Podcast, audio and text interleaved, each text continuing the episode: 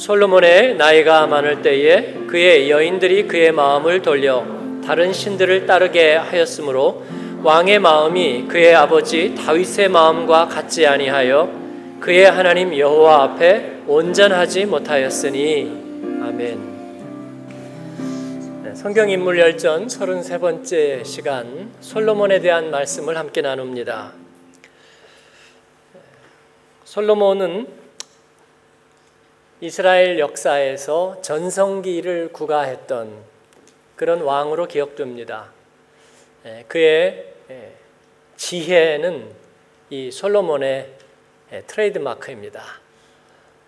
그리고 그가 누렸던 영광 또 그가 봉헌했던 솔로몬의 성전은 영광의 상징입니다. 그래서 어, 그는 어, 전성기 인생 또 한 시대의 전성기를 풍미했던 인물로 예, 그렇게 사람들에게 기억되고 있습니다. 어, 제가 어릴 때 교회 다닐 때는 항상 선생님들이 기도하시면 예, 솔로몬 얘기가 꼭 나왔어요. 뭐죠, 여러분? 솔로몬과 같은 지혜를 주시고. 저는 그게 뭔지는 몰랐지만, 아, 솔로몬이 재판을 멋지게 했으니까. 또 솔로몬은 지혜의 상징이니까 아, 우리가 그 지혜를 닮으면 좋겠다 그런 생각을 했습니다. 그러나 그의 생애에는 어,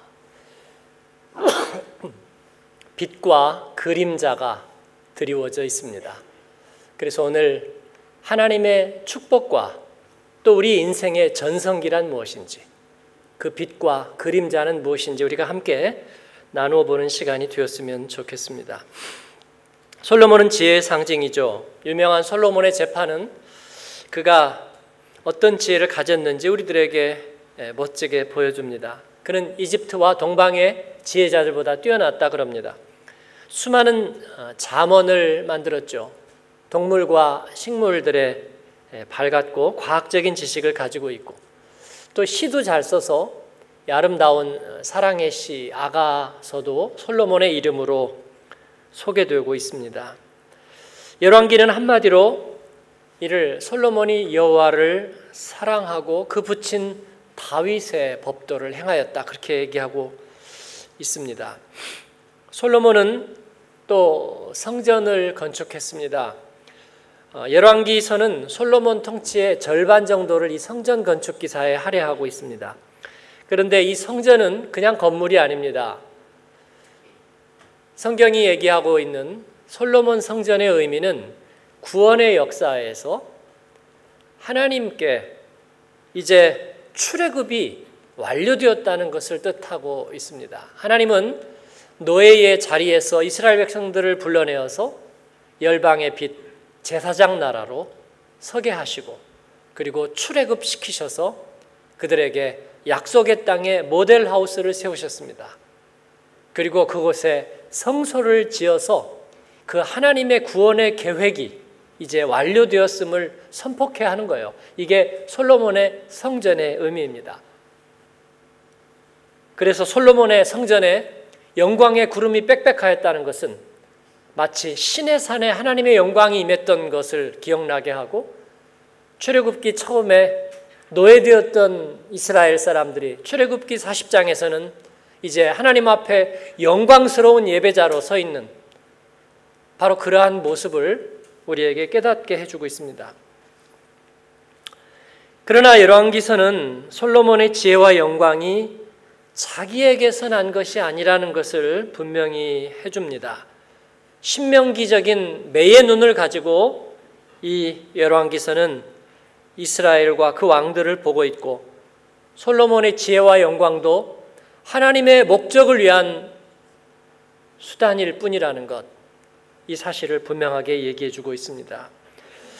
인생의 전성기란 무엇일까요, 여러분?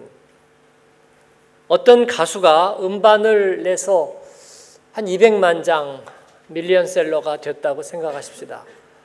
아, 요즘은 음반이 잘 안 팔린다 그래요. 왜냐하면 다 인터넷으로 나가기 때문에 저는 안 사봐서 모르겠어요. 그런데 어, 옛날에는 100만 장 넘는 그런 기록들이 많이 있었죠. 200만 장을 누가 넘겼을까요? 대중 가수들 중에? 예. 이문세 오빠가 넘겼을 것 같아요. 그죠? 예. 가왕 조용필도 넘겼을지 모르겠습니다. 아, 쉬운 일은 아니죠. 그러면 이제 그 가수는 인생의 전성기를 구가하게 됩니다. 어, 팬레터가 뭐 2천 통 이렇게 쏟아지는 인생의 전성기 그럴지도 모릅니다. 그런데 그 다음 해에 그 가수가 간통죄로 기소됩니다. 그리고 그 다음 해에는 마약 소지죄로 체포됩니다. 사람들에게 비난이 쏟아지고 그리고 그는 구속되고 그리고 그의 모든 인기, 명예는 다 사라지고 그래서 그는 대중들의 비난 속에서 잊혀지고 폐인이 되어 버립니다. 그에게 전성기란 무엇일까요? 아니요, 전성기는 없었습니다. 네, 패배자가 된 다음에 전성기란 의미가 없는 거예요. 어, 호나우더나 아니면 메시가 어, 해트트릭을 자주 하는데요. 예, 일생 동안 해트트릭이라고는 해본 적이 없는 선수가 국가대표가 되어서 국제 경기에 나가서 해트트릭을 했습니다. 그러면 전성기를 이루는 것일까요? 그런데 해트트릭이면 몇 골 넣은 거죠? 세 골. 여러분이 지각이 맑은지를 시험해 보고 있습니다. 아, 근데 6대 3으로 졌어요. 예. 그러면 영광스러운가요? 아니죠. 끝나고 인터뷰를 하면 예, 오늘 해트트릭을 하셨는데요. 그러면 약간 어두운 표정으로 그건 중요한 게 아닙니다. 우리 팀이 이겼어야 됐는데 어, 지게 돼서 너무나 아쉽고 안타깝습니다. 어, 제가 몇 골을 넣느냐는 것은 중요하지 않습니다. 그렇게 얘기할 거예요. 신문 기사를 보면 아마 그런 기사 날지 모릅니다. 해트트릭 빛이 바래다. 아, 그리고 그는 해트트릭이 아니라 팀 플레이에 주력했어야 되었다. 아, 그의 이기심이 경기를 망쳤다. 뭐 그렇게 나올지도 모르겠습니다. 패배자에게 전성기란 없습니다. 잘 나가던 시기가 차라리 없었더라면 나았을지도 모르겠습니다. 왜냐하면 그는 영원한 패배자가 될 수 있었기 때문입니다. 궁극적인 승리를 이룬 사람에게만 전성기를 따질 수 있는 권리가 주어지는 법입니다. 그런 의미에서 솔로몬의 전성기, 우리 인생의 전성기는 무엇일까 생각을 해봅니다. 하나님은 이미 솔로몬에게 그와 같은 사실을 암시해 주셨습니다. 두 번의 임재를 통해서 첫 번째로 기브온에서 솔로몬이 젊은 시절이죠. 하나님 앞에 일천 번제를 드렸습니다. 하나님이 기뻐 받으셨어요. 꿈에 나타나서 무엇을 구할 건지 물어보셨습니다. 솔로몬은 금이나 은이나 명예나 권력을 구하지 않고 지혜를 구했습니다. 분별력을 구했습니다. 하나님이 기뻐하시고 그에게 지혜를 주시고 또 영광도 약속해 주셨어요. 어, 저는 어린 시절에 솔로몬이 왜 힘과 영광을 구하지 않았을까 궁금했어요. 그런데 예, 그 비밀은 그렇게 어려운 게 아니었습니다. 여러분, 솔로몬이 하나님의 임재를 경험했다는 것은 이미 그가 마음이 맑았다는 얘기예요. 그의 마음이 맑고 하나님을 사랑하는 마음 가운데 있을 때 그는 다른 것을 구할 수가 없습니다. 하나님을 구하게 되는 거죠. 주님의 마음과 주님의 지혜를 구하게 되는 거죠. 우리가 처음 예수 믿었던 순간을 생각해 보면 분명해집니다. 그때 우리가 즐겨 불렀던 찬양은 나 같은 죄인 살리심. 주 예수보다도 귀한 것은 없네. 네.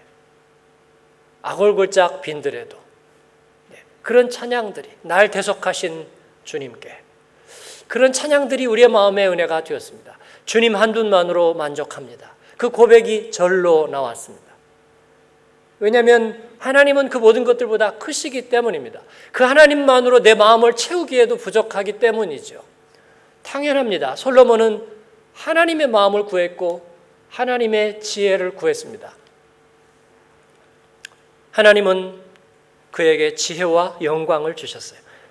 두 번째 하나님의 임재는 그가 성전을 짓고 난 다음에 다시 하나님께서 그에게 임재하셨습니다.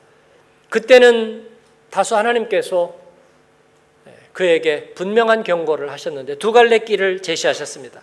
네가 다윗처럼 나의 길을 따르면 나의 말씀을 따르면 이 왕국을 견고하게 하리라. 그러나 너와 너의 자손이 우상을 섬기며 나를 따르지 않으면 이 땅에서 너희를 끊어버리고 성전이라도 던져버리겠다.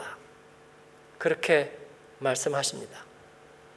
그 다음에 하나님은 솔로몬의 인생에 더 이상 나타나지 않습니다. 어, 왜 그럴까요? 저는 부르심은 두 번까지라고 항상 그렇게 생각하고 있습니다. 예, 저에게도 하나님께서는 이미 두 번 부르셨습니다. 세 번째는 없습니다. 어, 여러분이 하나님에게 초대받는 그 순간들도 있을 거예요. 어, 두 번까지 초대가 오니까 뭐 여러 번 더 있겠지. 네, 미안합니다. 아마 세 번째는 없을 것입니다. 네, 왜 그런 줄 아세요? 하나님은 안 부르시는가? 하나님이 좀 꽁하신가? 그렇지 않습니다. 하나님은 계속해서 부르시지만 두 번 이상은 우리 귀에 안 들리기 때문입니다. 엘리는 하나님의 말씀이 들리지 않았어요. 들리지 않았어요. 교회를 오래 다닌 사람들 중에서도 말씀이 전혀 안 들리는 사람들이 있습니다. 왜 그럴까요, 여러분? 어느 순간인가 탄성 한계를 넘어섰기 때문입니다. 하나님의 말씀이 내 안에 들어올 수 있는 예, 그 순간을 넘어섰기 때문에 이제는 들을래도 듣지 못하는 거예요. 들리지가 않는 것입니다. 들어오지 않는 거예요. 변화가 일어나지 않는다면 변질이 일어납니다. 변화는 긍정적인 변화입니다. 변질은 부정적인 변형입니다. 그런데 두 개 다 질적인 변화예요. 질적인 변화. 우리가 그리스도인이 된다면 천사가 되거나 마귀가 되거나 둘 중에 하나입니다. 왜냐하면 질적인 변화가 되니까. 그렇죠? 음식을 안 먹고 계속 놔둬 보세요. 변질이 반드시 일어납니다. 은혜 안에서 경험하는 변화는 은혜를 받을 때마다 우리에게 깨달음을 주고 그리고 우리에게 하나님의 임재를 경험하게 해줍니다.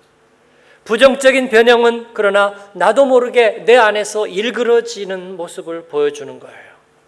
네. 사랑하는 여러분, 하나님께서 우리에게 임하셔서 우리의 인생의 길을 제시하십니다.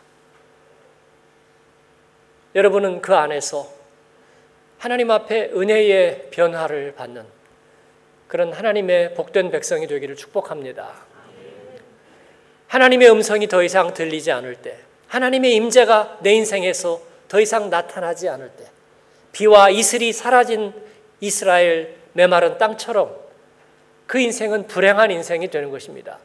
지혜로웠던 솔로몬, 그의 인생에 더 이상 하나님의 임재가 경험되지 않습니다. 그냥 자연인과 상식과 그리고 세상적인 이치만이 무성합니다. 무덤들만이 무성하고 생명의 사인들이 보이지 않습니다. 솔로몬의 인생의 후반부는 그러했습니다.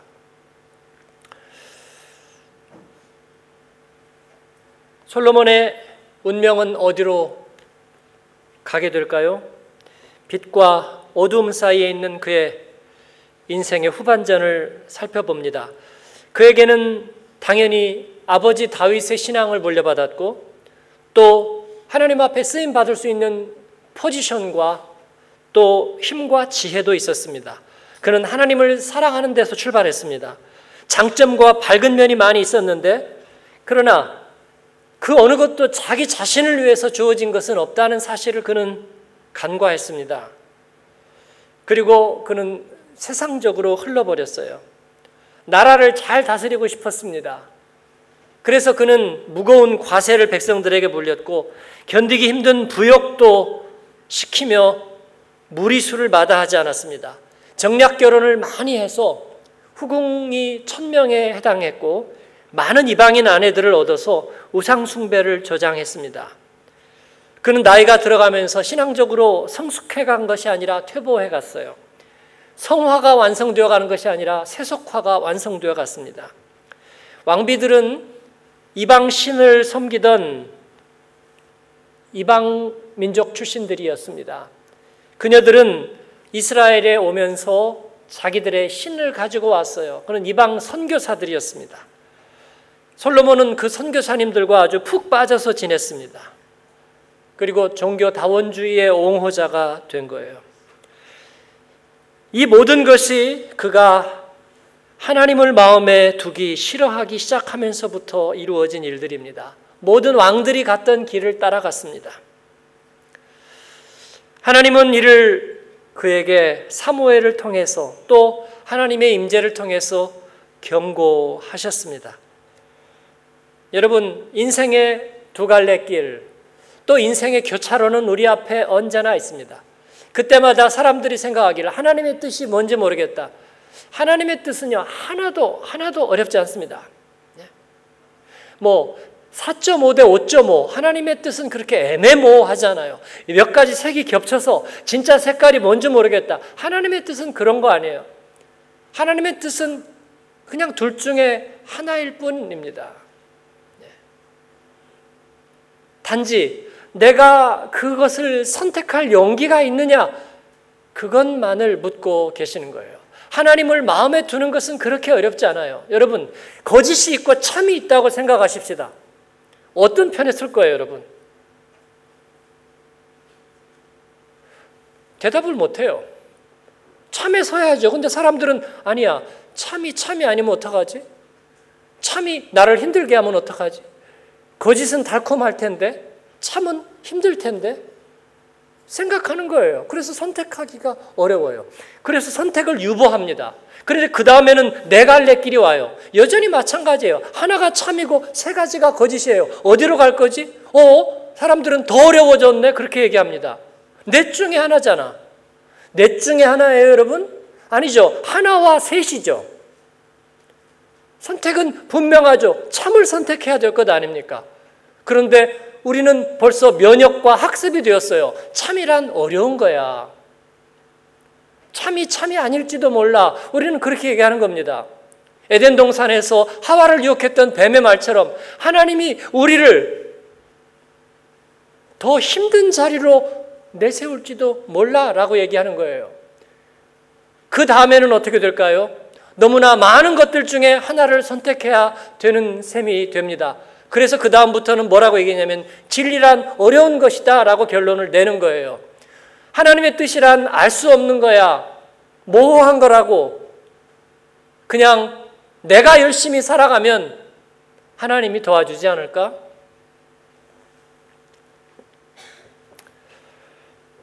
사랑하는 여러분, 하나님은 우리에게 자신을 드러내 주시고 또 진리의 길을 보여주셨습니다. 하나님을 따르는 것은 하나님의 뜻을 깨닫는 것은 어려운 일이 아닙니다. 하나님께서는 하나님 자신을 우선순위에 두라고 말씀하세요. 우리는 그러면 아하 그러면 내가 손해 보는 거군요 라고 생각합니다. 아니죠. 그렇지 않습니다. 하나님을 우선순위에 두는 축복과 그리고 유익을 누리라고 말씀하는 것입니다. 사랑하는 여러분, 그런 결단이 저와 여러분에게 있기를 축복합니다. 우리는 안전과 불안, 재난과 행복을 양쪽 저울에다 둡니다. 여러분, 재난과 행복이 양쪽 저울입니까?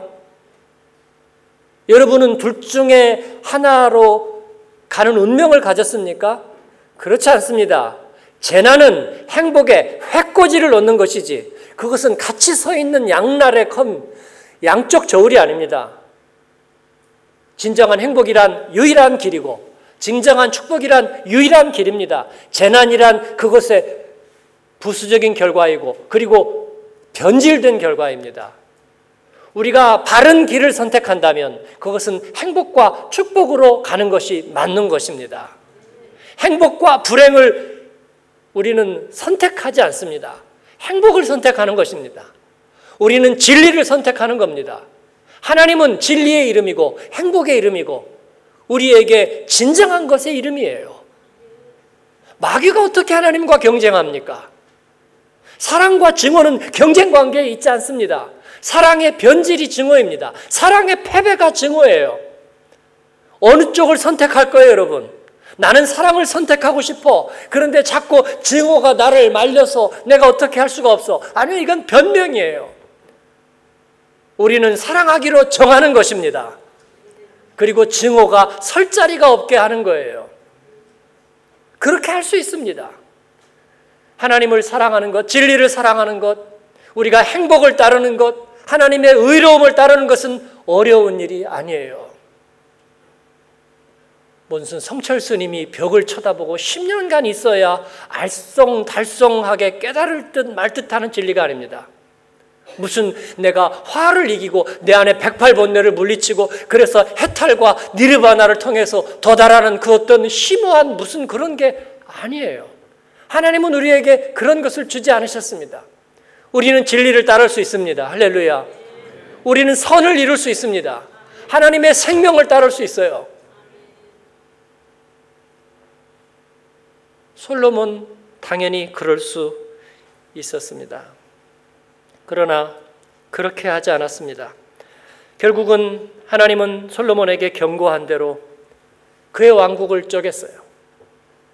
솔로몬 때부터 그 분열은 시작되어서 그의 아들 때에 가서 왕국은 분열됩니다. 분열이란 무엇입니까? 그들이 선택한 것입니다. 하나님을 다른 것과 양쪽으로 나눈 거예요. 분열이란 무엇입니까? 어느 것 하나를 포기하지 못하기 때문에 분열이 이루어지는 거예요. 양쪽이 팽팽한 균형을 이루기 때문에 분열이 이루어지는 거예요. 여러분에게 혹시라도 상처가 있었다면 죄송합니다.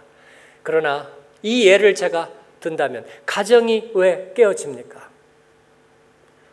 한쪽이 완전히 포기해 버린다면요. 가정은 깨어지지가 않아요. 그러면 당장 그런 생각 들겠죠. 그죠? 예. 내가 포기해? 어? 저 인간이 잘못했는데 내가 포기해? 안 됩니까? 예. 종종 하나님이 왜 그렇게 하시는지 모르겠다고 말해요. 하나님이 내에게 고통을 주시지? 여러분, 하나님의 이름은 뭐예요? 사랑이죠. 사랑하는 이는 요구할 권리가 있어요. 우리를 위해서 생명을 주신 이가 우리에게 조금의 고통을 요구할 권리가 있어요? 없어요? 있습니다. 우리가 믿음 생활하면서 조금이라도 어려운 일이 생기면, 어? 교회 나가니까 내가 이럴 줄 알았어. 결국 나에게 요구를 하는군. 아무 조건도 없고 바라는 것도 없이 하나님은 축복만 약속하신다더니 이러려고 그랬던 거야? 여러분, 사랑에는 요구할 권리가 있는 거예요. 하나님은 나를 좀 고통스럽게 만드실 권리가 있어요. 저는 그렇게 생각해요. 옆에 분에게 좀 얘기해 주세요. 당신은 나를 괴롭게 할 권리가 있어요.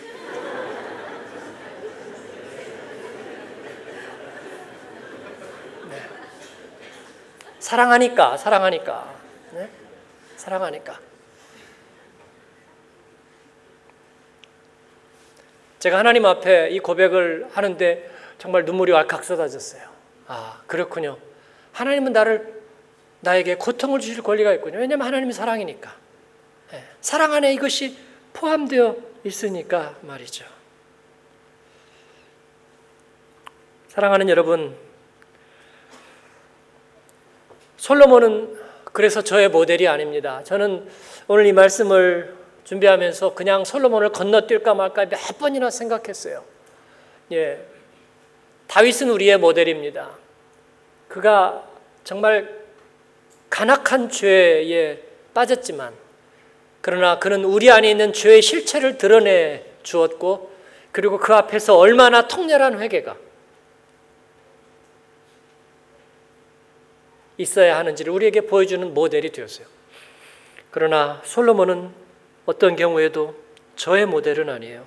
그의 지혜와 그의 영광이 하나님 앞에 쓰임 받았던 순간이 있었지만 그러나 우리의 복음의 사람 영적인 인생에게 그는 더 이상 모델이 아닙니다. 솔로몬은 지혜와 영광의 실험실에서 미완성의 인물로 남을 것입니다. 그의 마음이 문제였습니다. 젊은 시절에 그는 주님 앞에 분별하는 마음을 달라고 기도했는데 이제 솔로몬의 마음은 다윗의 마음과 같이 온전하지 않았다고 기록하고 있습니다. 마음을 돌이켜 하나님 여호와를 떠남으로라고 기록되고 있어요. 마음의 분열 이를 우리가 경계해야 되는 것입니다. 마음의 분열은 죄의 결과일 뿐만 아니라 죄의 증상이기도 합니다. 사랑하는 여러분, 내 마음 속에서 하나님의 뜻이 멀어질 때, 내 마음 속에 하나님의 임재가 더 이상 느껴지지 않을 때, 그 비은혜의 징조들을 우리가 경계해야 될 줄 알아요. 비은혜의 징조들 몇 가지만 말씀드립니다. 나머지는 이번 주 특세 얘기 드릴 거예요.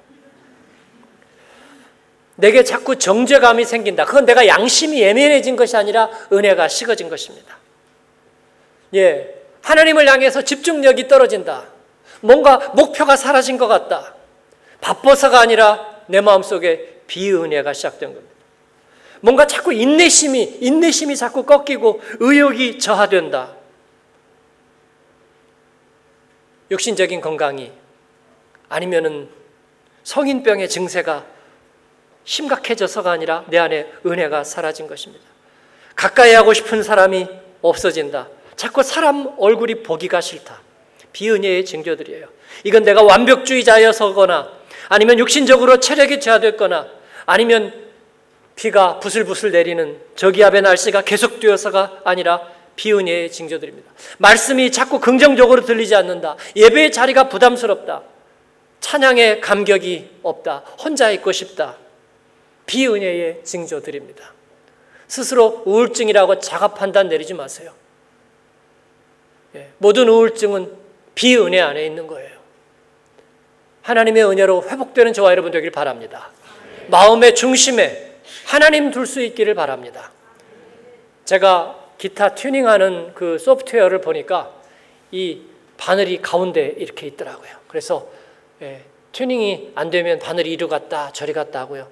정확하게 맞으면 예, 이 음에 맞으면 가운데를 이렇게 띵 하면서 가운데 쓰는 거예요. 예. 하나님 앞에 마음의 중심이 튜닝되면 우리 가운데 하나님의 영광이 회복될 줄로 믿습니다. 이 마음을 어떻게 하겠습니까? 사랑하는 여러분. 로마서 10장 10절은 마음으로 믿어 의에 이른다고 말씀하고 있습니다. 마음은 바람에 이는 갈대가 아닙니다. 마음은 감정의 늪이 아닙니다. 영적인 사람들은 마음을 생명의 중심이라고 말했습니다. 다니엘은 그래서 하나님 앞에 포로된 가운데서도 마음을 정했다고 얘기하고 있습니다. 우리들의 신앙의 선배들은 옥중에서도 환란 중에서도 내 마음은 정했어요. 변치 말게 하소서 그렇게 노래했습니다. 하나님은 모세에게 이스라엘 열 지파가 가나안 성 가나안 땅은 우리가 함락시킬 수 없다. 비관적인 리포트를 낼 때 갈렙이 혼자서 일어나서 minority report를 냅니다. 우리는 그 땅을 정복할 수 있다. 왜냐하면 내 마음에 계신 하나님께서 그렇게 명하셨고 약속하셨기 때문이다라고 얘기합니다. 그때 하나님은 모세를 통해서 그 갈렙에 대해서 그렇게 칭찬하십니다. 오직 내 종 갈렙은 저들과 마음이 달라서 저들과 마음이 달라서 나를 온전히 따랐은즉 마음이란 하나님이 계시는 것이었습니다. 마음이란 내 마음의 중심을 튜닝하는 자리였습니다. 마음이란 거룩하신 하나님 앞에 결단하는 자리였습니다. 우선순위를 선택하는 거예요. 우선순위는 단 한 가지입니다. 갈등이란 둘이 될 때 생기는 현상입니다. 사랑하는 여러분, 하나님의 말씀을 묵상하면서 좋은 줄은 아는데 라고 말하지 않는 여러분 되기를 축원합니다. 해야 하는데 라고 말하지 않기를 바랍니다. 하기 싫은 거지 왜 해야 하는데입니까? 내가 좋으면 그냥 말도 않고 하는 것입니다.